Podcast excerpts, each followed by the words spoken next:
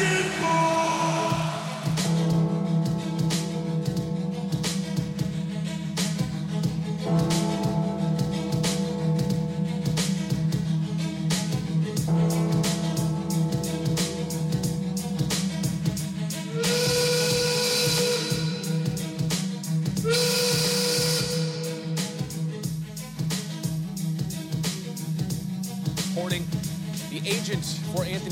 Has informed the New Orleans Pelicans that he has no intention of signing an extension and, as a matter of fact, has requested a trade. That news coming in this morning. Let's get to the architect of that news, or at least the purveyor of such information. It is our aforementioned ESPN NBA insider, Adrian Wojnarowski, joining us on SportsCenter AM. Woj, it's been long rumored, right? Like Anthony Davis, and uh, he's not going to stay with the Pelicans. He wants to win, go to a winner. Uh, what more can you tell us about this news from his agent?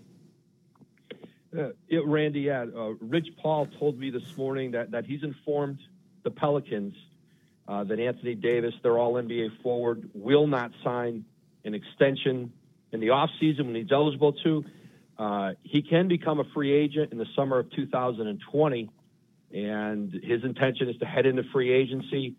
He wants to trade now, and Rich Paul tells me that the preferred destination is a place that allows him uh, to compete on a championship level. And we are, you know, within a couple weeks now, the February 7th trade deadline, and, you know, we'll know soon the reaction in New Orleans uh, to this trade request.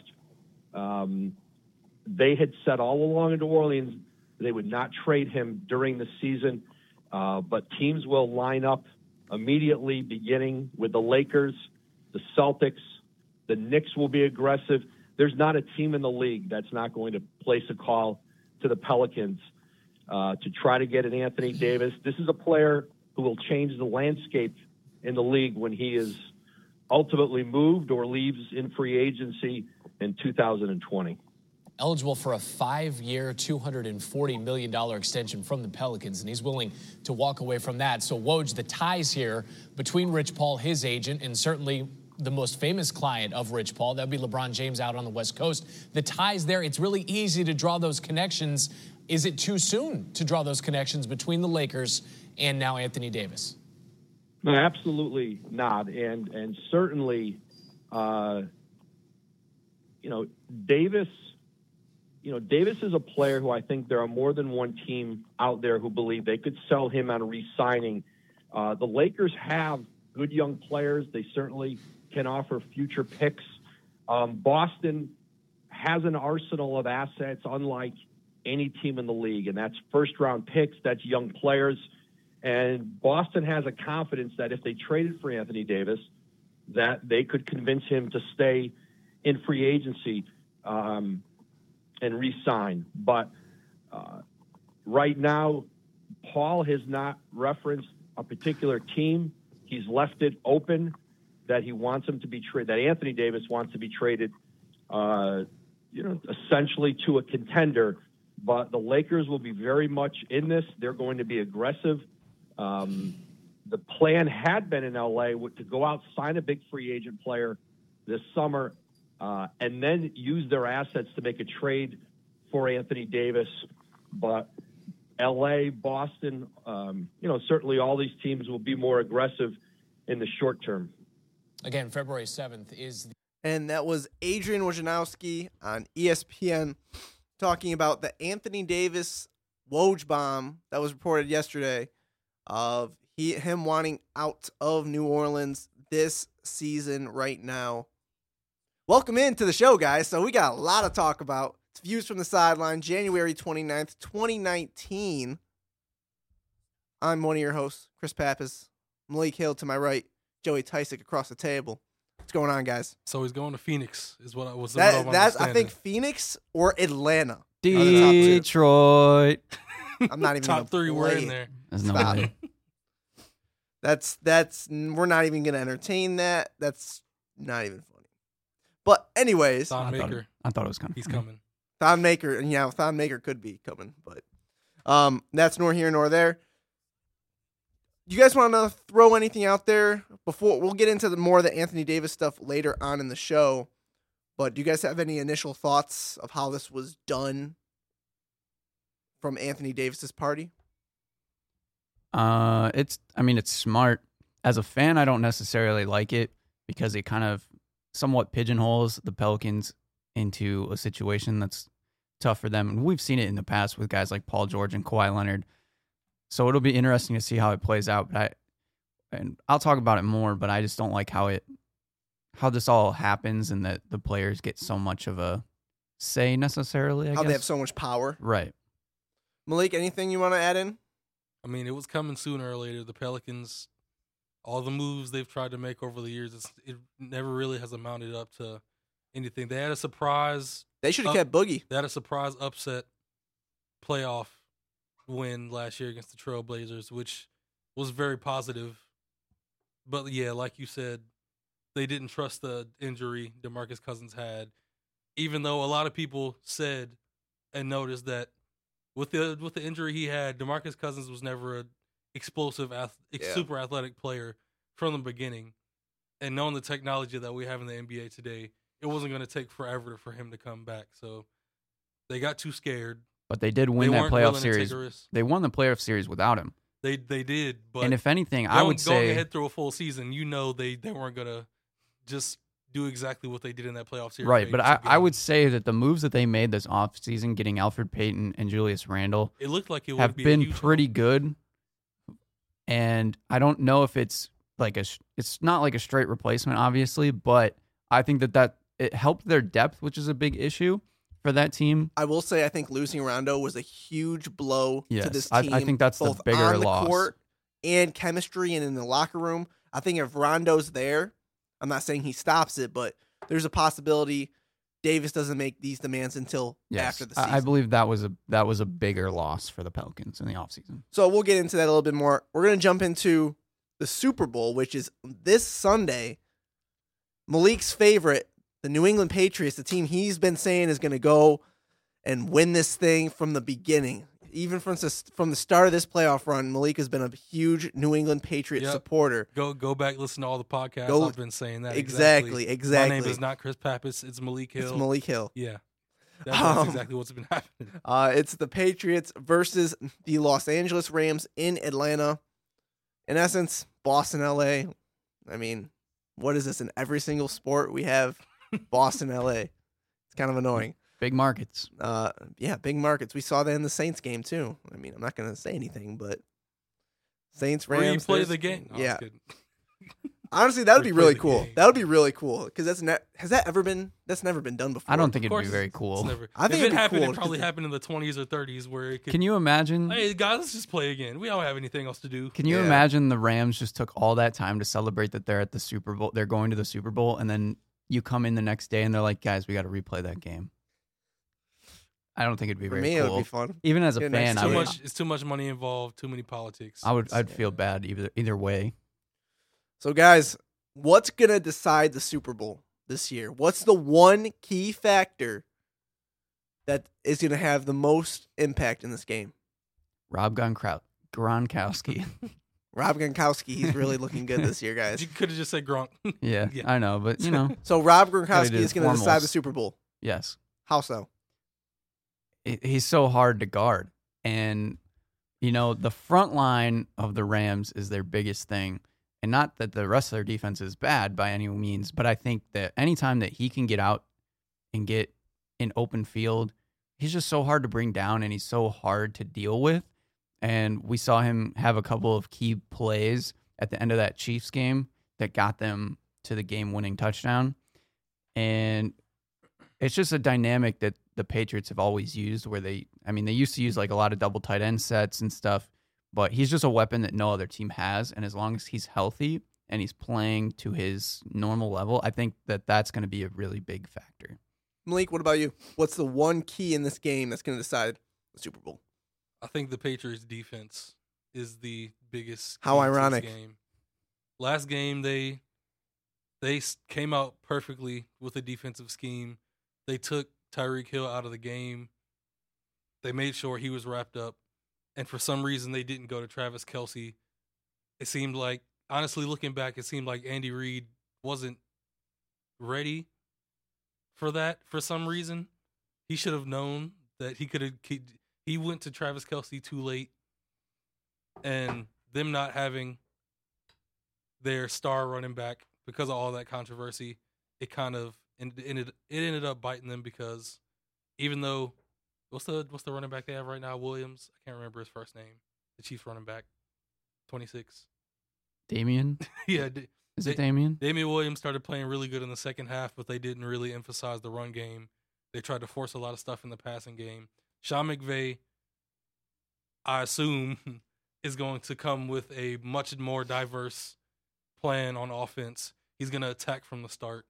How that Patriots defense responds is going to be huge because this if they get punched in the mouth from the start and the Rams jump out to 14 nothing, I, I don't know. I don't know how much firepower the Patriots have to just jump right back in it, into it with the Rams, knowing the type of fire, firepower the Rams have on defense. So you guys both picked two New England aspects to be the X factors and the key factors of this game.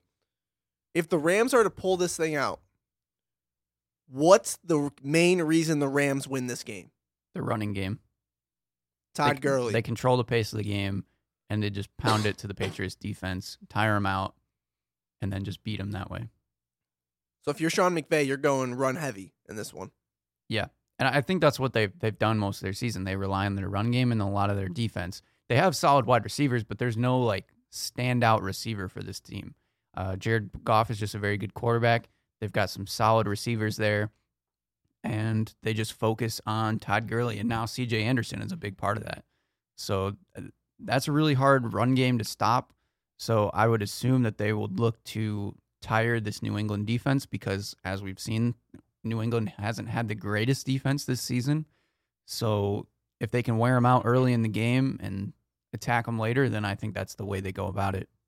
What about you, Malik? What's the what's the key factor for LA? I think it's Aaron Donald and Ndamukong Suh.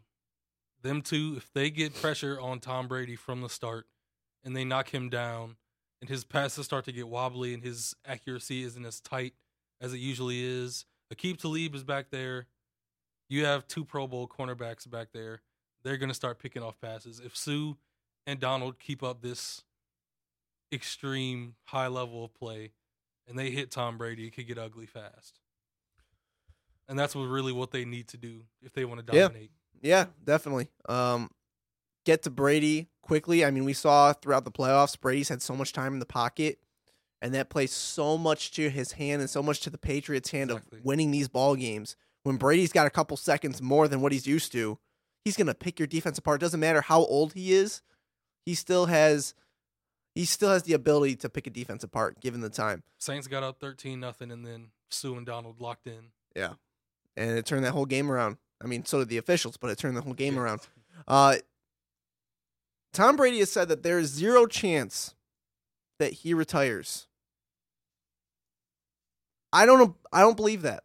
I think if he wins this, he entertains the thought of riding off into the sunset. What do you guys think? nah, Did you- did you see the interview? playing. He did an interview with ESPN.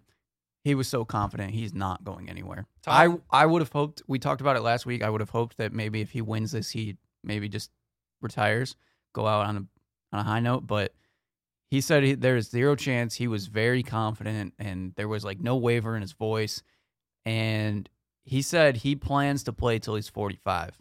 How old is he That's right now? that's his goal. I think he's 41 He- His he's- goal is he's 45. because nobody has like played that long to the level that he has and he says he still feels good and he feels like he's become healthier over the last couple years as he's aged and he said he's not going to throw in the towel until he feels like he can't do it anymore at such a high level that he does and That- I, I believe him That's awesome.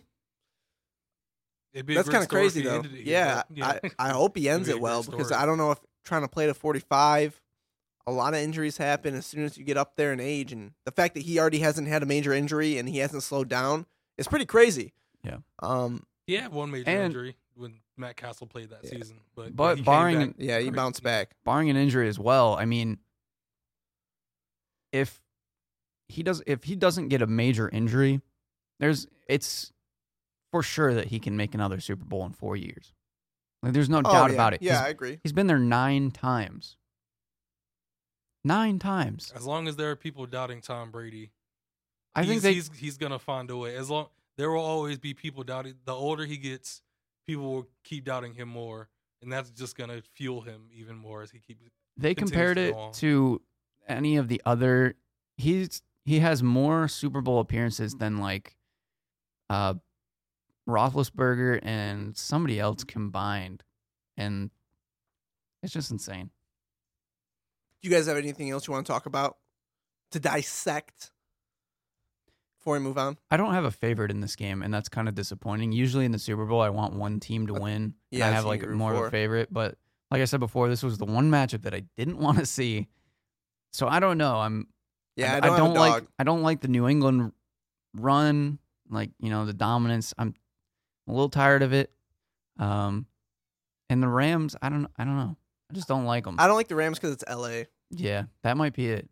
That's my personal thing. I think- Honestly, I probably lean towards New England a little bit just because the Brady legacy. But honestly, I could I don't care at all. Right. I think New England's offensive line, if they keep, if they continue to play at the level they've been playing at throughout these playoffs, I think you consider giving an offensive line Super Bowl MVP. I'm I'm not kidding. That would be all. really cool. I would be 100% cool Literally, with that. Tom Brady hasn't taken a sack in the postseason. That's Mhm. insane. they do that almost every year. It's insane. I could see Brady getting the MVP trace, trophy and then be like, "This is for my O line," and just kind of like hand it off to them. That'd Yeah. be a really cool thing. Exactly. Also, watch this past episode of Detail by Peyton Manning, where he dissects Tom Brady and that offensive line. He talks about exactly what they what they're doing, their communication between them and Brady. It's it's really it's impressive and insane. Yeah. honestly. you should watch it. Uh, Joey, it's about that time. All of the views from the sideline listeners. What time are we talking about? I, I'm not sure It Was it like two thirty? at They Oh, need boy. the, the gotta Tyson drum hot take. Who is your Super Bowl winner? And I need a score. This can't be a, a take that's too hot because it's just Oh, it's Yeah. hot. It's only two teams. yeah. Uh, I Maybe the score could be a hot take. It could be. I think it's gonna be. Pats by 50. I just have a, That's a hot take. I have a bad feeling it's gonna be New England. 50. I'm just gonna say. I'm just gonna stick to sevens. Thirty-five to twenty-one. Who's winning? New England. Malik. New England wins it 28 to 24. Isn't that crazy though? Like, even me, I like I didn't think the Patriots were going to be this good, and nobody really talked about them. And then all of a sudden they're in the Super Bowl, and everybody's like, "Yeah, they can win. They they're probably the favorites to win." It's because everybody's been listening to It's me. just crazy that like once they get there, they're locked in, and you know it. Well, when you, postseason Brady. when you turn into a different team and you just you start playing like this, flip the switch. Yeah, I'm taking New England 45 28. what kind of numbers is Tom Brady putting up with that 45? Give me give me numbers. Give me over 400 passing yards. Five to what? is- What's the 340, 330. Numbers? Three, 343. You want? You don't want to touch four? I don't You want to touch afraid? Four. I don't want to touch four. You you not feeling dangerous this week, Chris? Like Baker Mayfield, you didn't wake up feeling dangerous. Watch him throw under. I, I'm I'm feeling he's going to throw under 300, and the like Sony Michel or somebody is going to go off. It's just going to be something weird You know like what? The New England running game, But the passes, those passes will be key plays. the New England running game is such a revolving door. It's insane how impactful they are. And they always why are they so impa- why are they all, why are they why are they always so impactful? It doesn't matter what three running backs they use. They always use two or three and they're always names you never hear about until that year and then they always make big plays. Why is that? Is it just Belichick? They Do we just- just chalk it up to Belichick and Brady and how They they, just- run that team? They just know talent, and they they got the right plays for it. Malik, you got nothing to add to the. I'm, I want Malik to at least give me some insight All I have here. to say is Danny Woodhead, Running backs are five key. seven, 175 pounds, productive for the New England Patriots. hmm That man was a D three running back. Rex Burkhead. Rex Burkhead, who who was extremely productive at Nebraska and like a third round pick. But Rex Burkhead, who hasn't done anything over the past four or five years, productive. Yep. It's just how it goes. BenJarvus, Green Ellis. You guys remember that one? Just didn't like him. Laurence Maroney didn't like him. They all worked out I, I didn't like any of them. in their own Oh, in their own ways. It's crazy. All right. Well, that'll do it for our Super Bowl coverage. We'll recap the game next week. Next week, Thursday, is the NBA trade deadline, February 7th. We'll be on the air Tuesday. Uh, we'll do our trade deadline special, talk about players the Pistons could maybe keep an eye for, all the movement going on around the league, players to watch on that day, because it could be a really active trade deadline. It sounds like there's more sellers as we creep up to the deadline and less buyers, which you can make for an active market. Plus, with AD on the market now, Mike Conley, Marc Gasol, a bunch of names out there. It should be really interesting to watch. So stay tuned for that next week. Uh, but jumping back into it, we're going to jump into college hoops. Uh, start with Michigan. They had a crazy win over Minnesota where they probably should have lost that game. Uh, they won 59 57. Charles Matthews hits the buzzer beater. Crowd's going crazy. It's all, everyone's happy. It's awesome. But let's talk about the real issues here. That game should not have been that close. That game shouldn't have been that close. Coming off a loss, they were still sluggish. But it's the Big Ten grind. It's I- it is Uh, aren't you Listen. supposed to draw it first?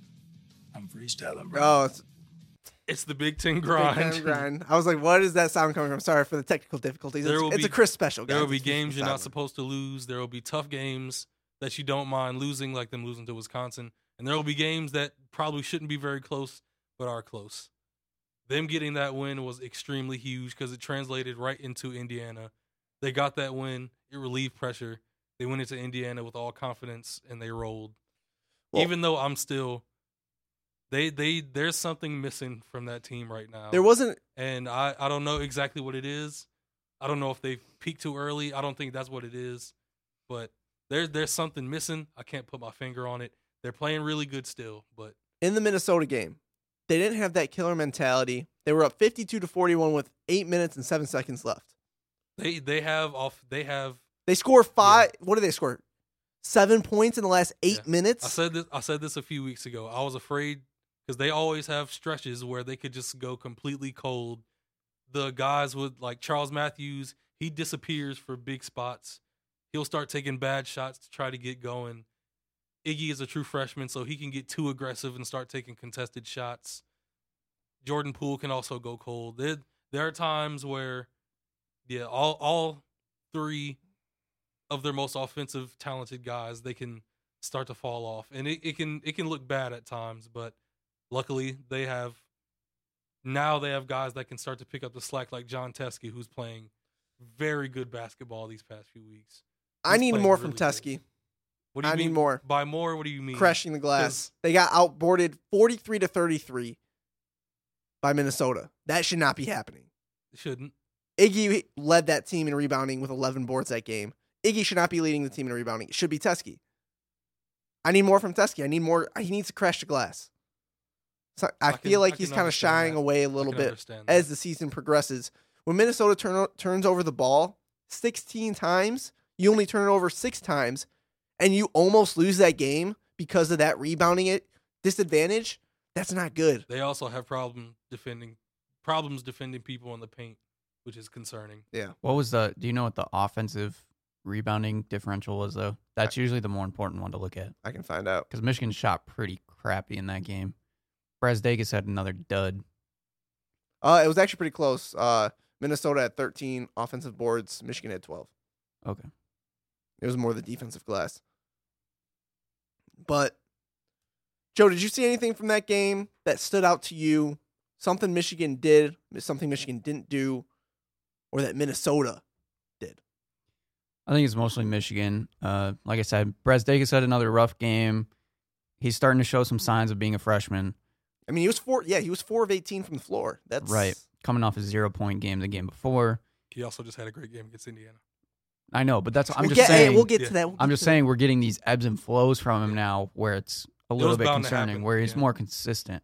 Uh, my biggest concern is Malik kind of touched on it. Is I think Charles Matthews needs to be more aggressive earlier in the game, not when he's just in a lull and he just starts firing away and starts shooting a bad percentage. I he think, also travels at least once a game, which I don't understand. yeah, It, I- it doesn't make sense to me how you can travel every game and look confused every time it happens. because he th- he thinks he puts the ball down first. he makes that first step. It's it's Common it's misconception. I Yeah, think go on. Yeah. he's he needs to be that key guy in that on that team. He's one of the he's the older guy. You got all these young guys around him, especially with with Brazdeikis having these ups and downs. I think when Iggy is struggling, that's when Charles Matthews needs to really step up and try to take over a little bit. Not entirely because that's not how this team works. It's not how it operates. But I think he needs to kind of take control of the load if if somebody is struggling. And maybe to that extent, Jordan Poole a little bit. We've seen him do it in a couple games this season as well. But those guys need to kind of pick each other up when one is struggling. It's going to hurt the team a lot if they all kind of go off of each other. And if they all struggle, then the team struggles. If they're all doing good, then the team's doing good. I, I think they need to have a better balance somehow um, between them. And I think that's like the biggest concern at the moment. And kind of piggybacking off that, moving on to the Indiana game, where we're kind of harping on Brazdeikis for struggling. Malik brought it up. He had a really good game against Indiana. Uh, Indiana's not a slouch of a team. Yes, they're not the best team, a better team than they have been in the past, but you can't sleep on them. Brazdeikis had 20 points, 8 for 12 from the floor, which is huge, coming off a 4 for 18 game. This is the first time I think this season I've seen them come out this strong. Seventeen nothing start. They they just they put their foot on their necks from the beginning. And, And I think that had something to do with probably Beilein getting into them early on. Like, look, that Minnesota game should not have happened the way it happened. And uh, Michigan kind of responded, which is good to see. I feel like it's very similar to the Villanova game, where it's like you guys got to prove something right here, right now. These guys beat us last year in the championship. Let's take it to them. They did that. Now Indiana, that first game was close, and you wanted it to feel like they had a more comfortable lead. And this time, coming off of some rough games, it's like okay, let's prove to them this time that we are the real deal and that we we are a better team than them. So I want to pose this to you, too. Pose this to you guys. Was it Michigan's aggressiveness coming into this game and throughout the whole 40 minutes? Or did Indiana's shooting struggles play a big factor into this one? I honestly I think it's more of Indiana's defense right now because they're Because they only shot 15% from three and less than 30% from the floor during the entire game. They shot 27% very from the floor. It- that was a and I'm going to say Michigan's a defense good, thing. but Yeah. it's not that good. That was a big thing that contributed, but from the beginning, Indiana's defense was so soft. I mean, they they were just letting Xavier Simpson. He would come off of a pick and roll, just take a dribble and just a wide open layup into the paint. Like it open threes. Isaiah Liver got an open three in the in that seventeen nothing run to begin, and Indiana's coach was just losing it on the sidelines because obviously that was a thing that he didn't want to happen. In the scouting report, you don't leave Isaiah Livers open. He shoots over 45% from the three. So, yeah, the, the mix of them being a really young team, not being prepared, them not playing really tough. They they played really soft against Michigan, and you that's something you can't do against a team of that quality, and it showed. It really showed. Yeah, you never want to let a Beilein offense get going because they will just torch you. So, Joe, you think it was the same thing? It was more so Michigan, or was it more so Indiana? Um, I don't know. I I think I would like to think that it was more Michigan. Um, yes, Indiana struggled, but as we said, their their defense is solid. It's not that good, but Michigan just came in on a mission and they were ready to go, ready to play. Indiana wasn't, and I think that's credit to Michigan and Beilein preparing those guys after a couple tough games. Let's talk about the other college hoops team in the state that's doing really well. Michigan State Spartans. They're still ranked number six in the country, even coming off a loss at Purdue, lose by 10, 73 to 63. Um, before that, they played at Iowa and had a big game, big win against a ranked Iowa team, number 19, 82 to 67. Joey, I'm going to hit you first. Does the Purdue loss impact your opinion of this team moving forward? It did initially, but again, we go back to the Big Ten is crazy and it's hard to beat. But I don't, I don't know. The the part that concerns me the most is like how terrible both teams shot in this game, and State still lost by ten. That that's like the only slight concern is that like the shooting percentages for both teams were terrible. Nobody could really hit shots. It was almost unenjoyable to watch. But those are the grit and grind games of the Big Ten that to really prove yourselves, you want to come out on top of. and Michigan State didn't do that. Granted, Purdue's a solid team. They're just not playing that well this season, but they're on a run right now, and they still have some solid players. So I can't discredit Michigan State too much, but it does hurt a little. Malik, as a Michigan fan, do you feel better about your team's chances going up against MSU, watching them this past week at Purdue, taking that loss by 10? Honestly, I I pretty much feel the same. I don't have like huge fear going into that matchup. Yeah, you're, you're a little cocky, aren't you? but I, I honestly I don't know how to feel about this Michigan State team because at times they look uh, almost unbeatable and they look like one of maybe the top team in the country. Like the way they ran Maryland off the court and how they handled that Iowa game. But then you come out against Purdue and you just completely you just come out Yeah. completely flat and they just are running you off the court from the beginning. And even though they found a way to get back into the game, it was just too far gone. I, I think Tom Izzo has some things to figure out, and one of the main things is Nick Ward. He has not gotten he really hasn't gotten any better over the past two years. And I think Xavier Tillman is clearly he is clearly at this point the best option at the five position. I agree with you completely. If Nick Ward isn't going on the offensive end, what does he offer you? He's he's Nothing. not he, he's not offering much. He there were times he looked confused at times yesterday. If his when his game isn't going, he's a turnover machine. When He's- his game he- isn't going, he gets so aggressive that he's like makes offensive fouls. yeah, He doesn't play smart. Xavier Tillman is smart. He's tough. He rebounds. He even if his offensive game isn't going, he still gives you something, and he doesn't, he's gonna he's gonna get offensive rebounds. He's He- gonna he's gonna convert those layups. And he won't kind of pout about messing up. Exactly. He on the pl- offensive he'll side. play hard at all times. You'll get you get consistency from Xavier Tillman. With Nick Ward, you do not know what you're gonna get at this point, and that that really does not help this team right now. For them to be the best they can, Nick Ward has to he has to get it together. And I maybe him coming off the bench will help. I don't know. Tom Izzo's obviously he knows what he's doing. So It'll be interesting yeah, to we'll see. we'll too. see how it goes from here. But I think the biggest problem is that they need him on offense. Ex- exactly that that's that and thing, that's yeah. that's been my problem with Nick Ward from the beginning. I think he's a great talent. I think he has a lot of potential, especially for a college player. Like I said, I don't al- he's always had talent. I don't know what his professional career could end up, but he's a great college player. The problem is his inconsistencies. When he's going and he's on a run, the team looks great, and it just Yeah. it, everything works because that makes teams have to focus in on him. inside outside and game. yeah, exactly. But when he's like this, like he's been playing not so great. He he doesn't crash the boards. That's not his game. He's not the big energy guy. He's just an offensive guy, and that's where it hurts. Is that he do, like you said, he doesn't offer anything else, but he also means so much. It's it's really hard to deal with, and I I don't know how they'd change it. It's it. I feel like for him, it's more of a mentality thing at this point. I agree.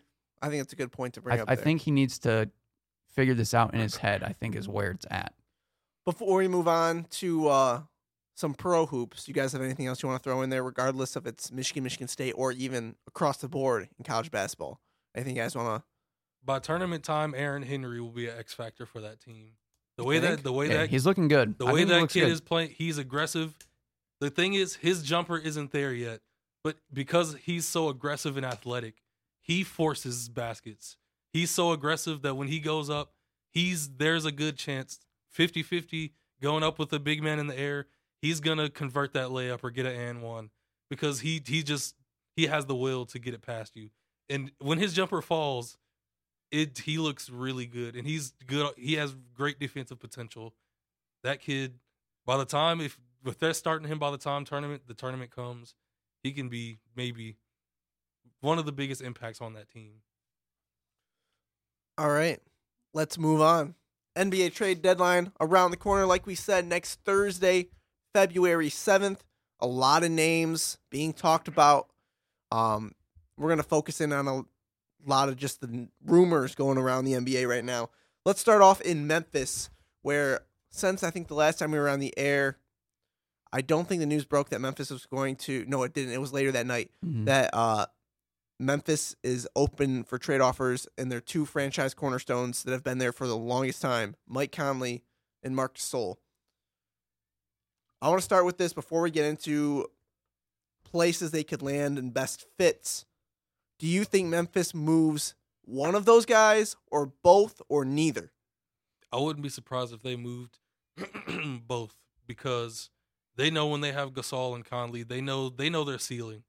They know how far they can go with Gasol and Conley, especially with this. This is one of the weakest rosters they've had in years, so they know this team isn't making a run. You might as well you package them both. You go for some first round picks this this year, maybe next year. Get a few more young, promising players. You have Jaren Jackson. You know what he is. You have some other young guys that can produce for you. You you start building for the future right now. Joey, Yeah, I, I think they can move both. I mean, there's do you think they will move both? I mean, obviously the offers have to be there, but I I think understand offers are going that, to be but I need a Joey Tyson. I think offers are going to be pouring in and I think they're going to figure out a deal to be done because there's a lot of It'll probably be a three team. there's going to be a lot of teams that need these guys like two pivotal positions for a team that wants to go into the playoffs mike conley is a great just he's like a, a classic point guard you know he, he controls the game he's a great shooter um, he's not super flashy but he just gets the job done and he can be a great leader for a team and then marc gasol one of the better defenders He's even and more, more valuable now because he can hit the three consistently. right he's a stretch five But his game has declined this year. right He's and down to he- 15 points and almost age, nine yeah. boards a game. he is aging a little bit and he's struggled but You still put that on a playoff team. right you He's put him into out a new again. system and And then to kind of play devil's advocate when it comes to Mike Conley and you guys saying how there's going to be all these offers pouring in, I disagree on that because his contract is kind of toxic. Three years at a supermax. That's a he. At one point, he was the highest paid player in the NBA when he first signed that contract. But there are going to be playoff and we've seen it in the past where playoff teams are going Okay. to try to just get in What- okay. especially like an eastern conference What team playoff perhaps. team is going to make a trade for Mike Conley right now? um one that i could see and i don't i don't i haven't looked deep into it on how the specifics but you know indiana just lost victor oladipo That's his home team. That Indiana, I think, is maybe Mike the Conley one coming home. team because they are still having a really good season and they don't want it to be all for non or all for naught that Victor Oladipo's gone for the year. I could see them doubling down for Mike Conley, but that's one of the few teams. right Maybe Miami, but then again, Goran Dragic is just a little bit younger version. Actually, they might be the same. i would i would say mike conley's an upgrade I'd love to. slight upgrade. I'd love to see an Indiana move. I'd really. I would have liked to see Conley and Oladipo play at the same time. yeah true but i'm just Um, saying especially with oladipo down now now with the Pelicans looking like they're going to be in rebuild mode, I thought they were a team that might be interested in Mike Conley too. They have some point guard disparity because they like to play Jrue Holiday at the two, um, but now they're out of the picture when it comes to acquiring him. Is there any teams out west? um Mm. Because you're talking about all these offers pouring in. To me, I- it sounds like it's Indiana, and that's about it. Well, I'm I'm thinking that there In term- there there will be a lot of teams that go for it, but I don't know. In terms of what, Marcus like- Gasol, I think there will be some teams that are pouring in. But Mike Conley, yeah, I think it's. I think mainly- Marc Gasol's gonna- mainly just an Indiana thing. There's going to be huge interest from Marcus Gasol. I think Mike Yeah. Conley will get a lot of offers. I just don't know if if because of the contract, some of the pieces might not be enough for the Grizzlies to pull the trigger on it. Mhm. But I think there's a, there would be a lot of teams that would be interested. Um, out west, the only thing I thought of too for this one is it, it would be a weird scenario, and it would be like a three team trade where, um, Portland finally moves on from Damian Lillard, and I don't know exactly whereabouts all those would go, but I feel like that would maybe be the time if if they wanted to try for it. But I don't think they will because their team's playing really good again. So it's it's hard to say. That team's a mystery as well. I think another team to watch for Conley out west, the Utah Jazz. They want a slight upgrade over Ricky Rubio. They're kind of on the playoff borderline. They had a really good season last year. They had a really good second half. They probably want to do that same thing over again. They do have some younger talent too that they could offer back. Yeah, I could also no, I couldn't see Marcus Holt, but I think Utah's an interesting team to watch. To me, the three teams to watch for Conley right now, you hit it with Indiana. I think they're number one. I'll say Utah two because Rubio's getting up there in age, and Conley is a better player than Rubio. And if Utah's going to keep trying to contend, which they are with Donovan Mitchell, Rudy Gobert, and that whole crew, I think Mike Conley is definitely a player they would look at. And then I'll throw Detroit as three because they have the worst point guard rotation we've seen in maybe the last five years. It's embarrassing. Um, it's a problem when Ish Smith is your favorite point guard on a team. Yeah, and he can't stay healthy Yeah. for the life of him. Um, but What do you think it takes to get that done for Detroit? I wouldn't want 'Cause to. I'm do it. curious. If I'm the Pistons, I wouldn't want to do it because you have three years left of that contract. But what what what would you think would be the deal? Let me uh do a little research here. Because Um, I would I don't I wouldn't mind that deal. Only because the Pistons have already said like they're basically saying they're they're going to stay stuck. They're not going to rebuild. Yeah, Exactly. So just go all in then. See, deal with Two it for huge the contracts. deal Blake with it. Mike. I'd rather next- have John Wall for that contract. deal that with money. it for the next 3 years, whatever. I'd rather have John Wall for that money, But I think it's going to be harder to get John Wall. not with his injury. And I would I don't know. All right, let's see here. We said And then we go back to me my my idea of signing Carmelo. We'll Mike. Conley, touch- we'll Carmelo, on- Blake Griffin, Melo's Andre not- Drummond. Melo is not coming here. Think about it. All right. So Mike Conley comes to Detroit. He's making 30 million. We have two 30 million dollar players. Um you gotta ship out Reggie. They don't want Jon Leuer. Who's there's no other vet. You gotta probably ship Luke Kennard. And I'll say Galloway for some more shooting. What we got there? That's successful. Ship out Reggie, Galloway, Kennard, and you probably have to throw in a pick hmm for Mike Conley. Plus six wins, Joe. As long as it's, as long as it's a second round pick. I- no, I think Hey, it has to six be or fir- seven seed. I think I think it has to be a first round pick. Uh, It, it's probably a protected top ten Hey. pick, but I, I, future, future first round. Let's That has to next be a that gets us to to maybe fighting for a second round series. to me though, what progress? the most intriguing. No, because our thing- wing depth is still terrible. No, it is. Yeah, it's rough. The most intriguing thing maybe. is a str- Carmelo. Dreams come true. the most intriguing thing for me this deadline is Andre Drummond. I think the Pistons are quietly looking to trade him. That would be great.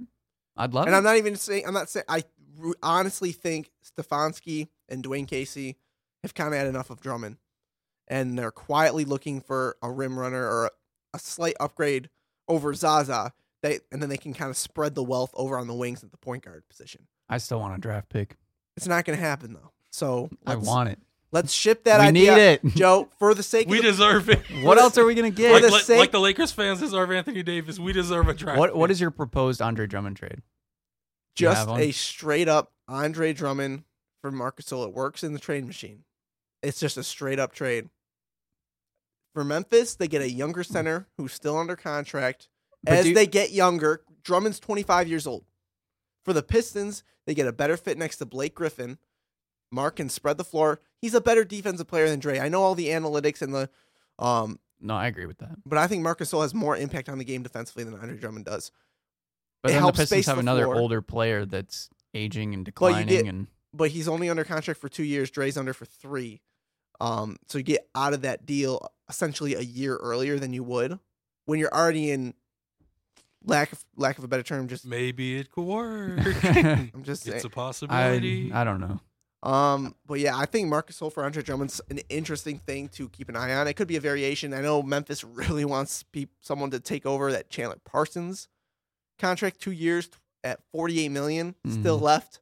If I'm Detroit, I'll take his contract. You better throw in a pick though, like Joey right. said. That's right? what I I've worked out those deals a before too. 2022 second round pick. I've I I've will seen take that any stuff. We have no sec after this year. We don't have. We have one second round pick over the next four years. Mhm. That's our. That's how bad Stan Van Gundy was with Right. just handing. That's out why I said we. second-round I. I want draft picks at this point. I don't I don't care about getting players in return. I want I want draft picks. I want a full rebuild. But we've talked about that. All right, before. let's move on a little bit to some other players. Carm- Joey wants to talk about Carmelo Anthony for some reason, guys. Why, Joe? What's up with Melo? How about that standing ovation in New York? yeah, good for him, Why- Melo. Yeah, I just wanna know why- to that second round playoff. I just want to know why the a lot for NBA has exiled this man, because he's a ball hog that doesn't doesn't play defense and loves the mid range jump shot. and he's I- better than I don't think he's sixty percent of the other forwards. I don't think at his that position. it's been exiled. He's clearly t- more talented than, And he's pro- clearly he's heading to the than, like Lakers. Seventy-five percent of the forwards, but There's no discussion he here, guys. does he fit the game right now? And It doesn't matter. He plays better Listen, he with his unfit play He style. doesn't want to play on a bad team, so it's it's on him too. There's two If destinations he wanted to for Melo. if he wanted to play, he could have just stayed in Chicago. no, Chicago doesn't want him. They're trying to tank. Why didn't he stay in Atlanta? yeah, they should have wanted him. Um, him but and Trae Young, that would have been exciting. There's two places for You Melo. can't have that's two it. ball hogs on the same team though. But. Trae's the point guard. I'm just saying. point guard. Uh, I'm just Oh. joking. He's better than Luka. A couple years. Wait for it. Oh boy. He said it. You didn't Clip see that. Boy. Clip that. No, he said that. You just said that No, You guys didn't say Clip that? I did see guys it, but hear you said it too. Um. Anyways, there's only two destinations for Melo. To me, it's like 90% chance he ends with the Lakers, 10% chance he ends in Miami. Those are the two. Can we put a five percent on the Knicks? I wouldn't mind that. Or Denver. One percent, Or Denver. one percent on both. Him ending in Denver would be beautiful, but that's not going to happen. Yeah, I would think so. Yeah, I don't think he would go there either. He just went to watch his boy play in New York. He just went to see D Wade's last game in the Garden. He's hanging out. He's having a good time. Hmm? Huh? What? I don't think so. Nah. So who needs an upgrade on the trade market? Who are some of your buyers, Joey? Portland. They don't want to make the same mistake that they did last season, where they go into the playoffs looking good, one of the top seeds, and then just get run over by the Pelicans. Portland never needs to make another Evan Turner deal, They- but that also. Yeah, they they seem to have a lot of young guys, and it it's just not quite there. There's something weird about that Portland team. Like Damian Lillard, C.J. McCollum are great. But Nurkic ev- is yeah, great. Everything else around it But it just, just doesn't come together. they have a lot of like these really nice filler pieces, but it just it's not enough necessarily. Like they they have Al-Farouq Aminu, Evan Turner's shown signs.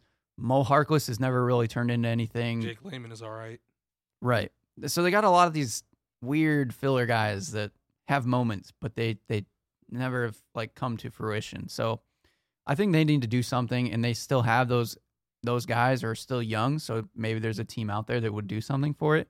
I'm not sure exactly how they get something done. That's why I said it'd be really interesting if they just did a big swing and let go of Damian Lillard for like multiple pieces. I don't know if I don't think they would do that kind of thing, Yeah, that, they wouldn't do that. but I'm just throwing it out there. Uh, I was going to touch on this when we talked more Anthony Davis, but I'll bring it up now. Portland's one of my dark horse teams to put together a big offer for Anthony Davis. Hmm. They're a team that's just going to swing for the fences, hope they can land him, and just see if they can convince him to stay, like Oklahoma City did with PG, like Toronto's trying to do with Kawhi. I think the Paul George staying in Oklahoma City gave these smaller market teams a little bit more confidence of swinging for the fences and making a play for these big time players, even though they say, "Oh, I only want to go to LA or something Right. like that." Honestly, I can't believe that because if Portland doesn't swing for the fences, what are they going to do in the next few years? They're, they're going to consistently stay around the 52, yeah, but uh, 53 win here's the regular thing. season. Well, here's the thing, Malik. When they stick around that 52, 50 win regular season and they just keep making the playoffs, keep losing in the first round, they still are bringing in a lot of revenue because they make the playoffs. Because they have more those what is it four additional games for the first round guaranteed brings in so much publicity and so much revenue. At the bottom line, the NBA is a business, regardless of how you want to look at it, entertainment wise. These people are just trying to make money.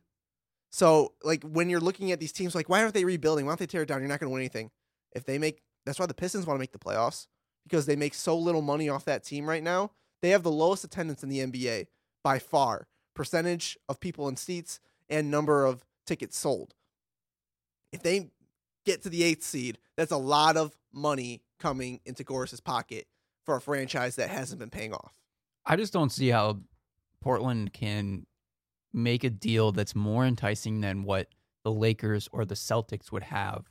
It depends on what the Pelicans are looking for. If they still want to be somewhat competitive, Portland's definitely putting in CJ McCollum. They're definitely putting in Jusuf Nurkic, put in a pick and throw in a young piece. But then on the other end for Portland, do they think that Damian Lillard and Anthony Davis are enough to win an NBA championship? I think that's something they swing. They they try. I don't think you see if can- they can get a piece. I don't think you can actually even I agree think with you, that that's possible. but I don't think I think you have a better possibility with Damian and Anthony Davis than you do with Damian and CJ and Jusuf. I might disagree. I, I don't think their depth is enough. I, I thought the Pelicans' depth was better, and they're struggling. Now, it's not all Anthony Davis's fault. Obviously, he plays out of his mind every night. But the the Trailblazers, I think, have even worse depth than the Pelicans do. Let's uh let's talk about the Anthony Davis stuff because we only have about ten minutes left in the show, and I that's the biggest story of the week. So right now, Anthony Davis he requested a trade. It's sounding like the Lakers are his top priority, according to his agent Rich Paul of Clutch Sports, which is also LeBron's childhood friend, which is also his business partner, which is also the agent for LeBron James. There's a lot of lines being Conspiracy. connected here. LeBron had dinner with Anthony Davis in LA when they played in LA about a month ago, and all of a sudden this comes out. There's a lot of stuff going There's a on lot- behind the scenes. There's a lot of fans that are trying to tell tell the NBA to watch out for tampering, and, and the New Orleans, I feel like it's already happened. the Pelicans, even in their statement, yes, put out that the NBA needs to watch for tampering. right. LeBron Even can if it- tamper anywhere he wants. Well, that's He's a- the king. well, that's what the NBA is saying. The players can talk to players, and they have no relegation over that or regulation over that. Um, but it's it's really tricky when LeBron is the most powerful entity in the NBA. The he is- He is the most powerful, regardless. He's more powerful than the commissioner. I'm gonna say it. Yeah.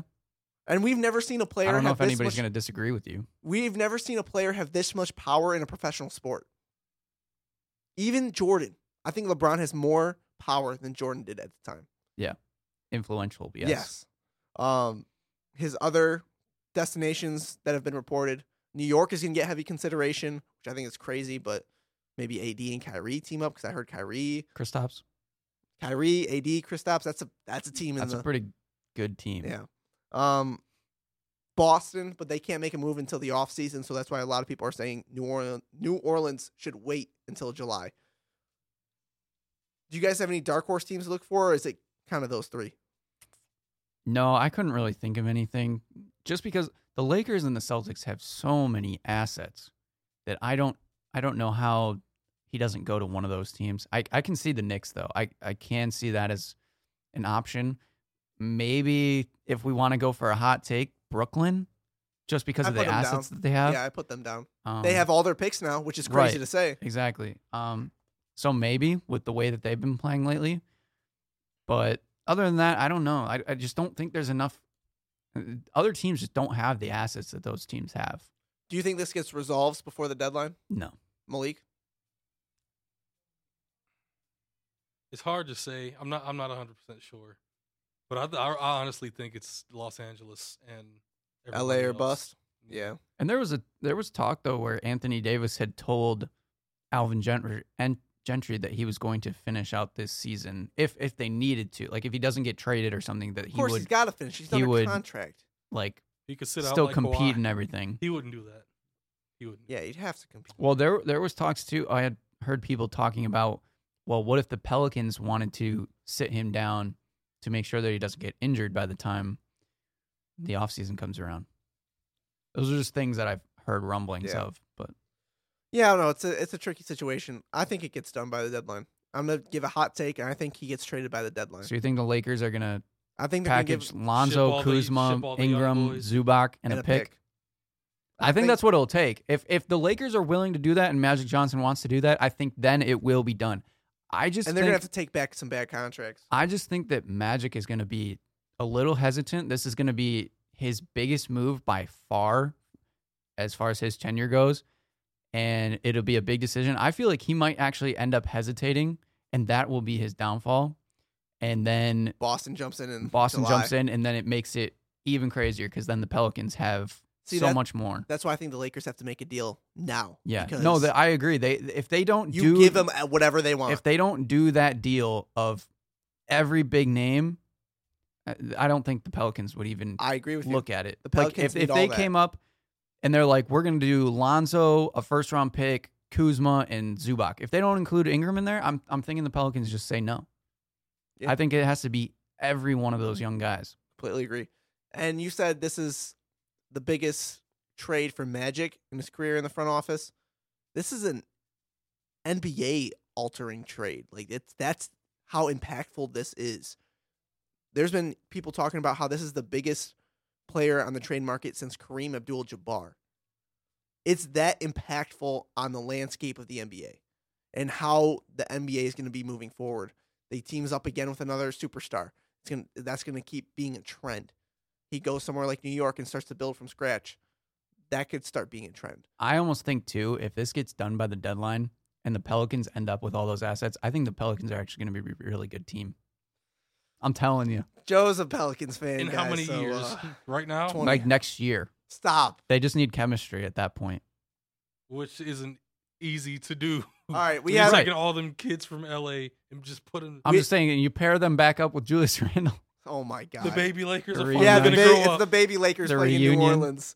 Um, we have only a couple minutes left here, so I want to talk about the All Star starters. Just get them out there. They were announced this past Thursday. The reserves get announced this Thursday, where Blake Griffin will be announced an All Star. Shout out Blake. Um, What if he doesn't? he will be hundred percent. There's zero percent chance. he saying. if he got snubbed, If he does, if he gets snubbed, I I'll, think the if he whole gets next pod, snubbed- the whole next podcast. No, no, if he- we'd have to do an emergency podcast. if he gets snubbed, I will burn my Blake Griffin jersey in studio. Don't say that. Don't say that. I will burn my Blake Griffin jersey in studio. But that's not his fault. So why would you burn his jersey? Yeah, I'll do something. yeah, I'll do something. You guys can Yeah. make me do something. I don't care. Um, but yeah, the All Star starters are Giannis Antetokounmpo, LeBron James, and this is going by most votes. So number one was Giannis, and we'll go down.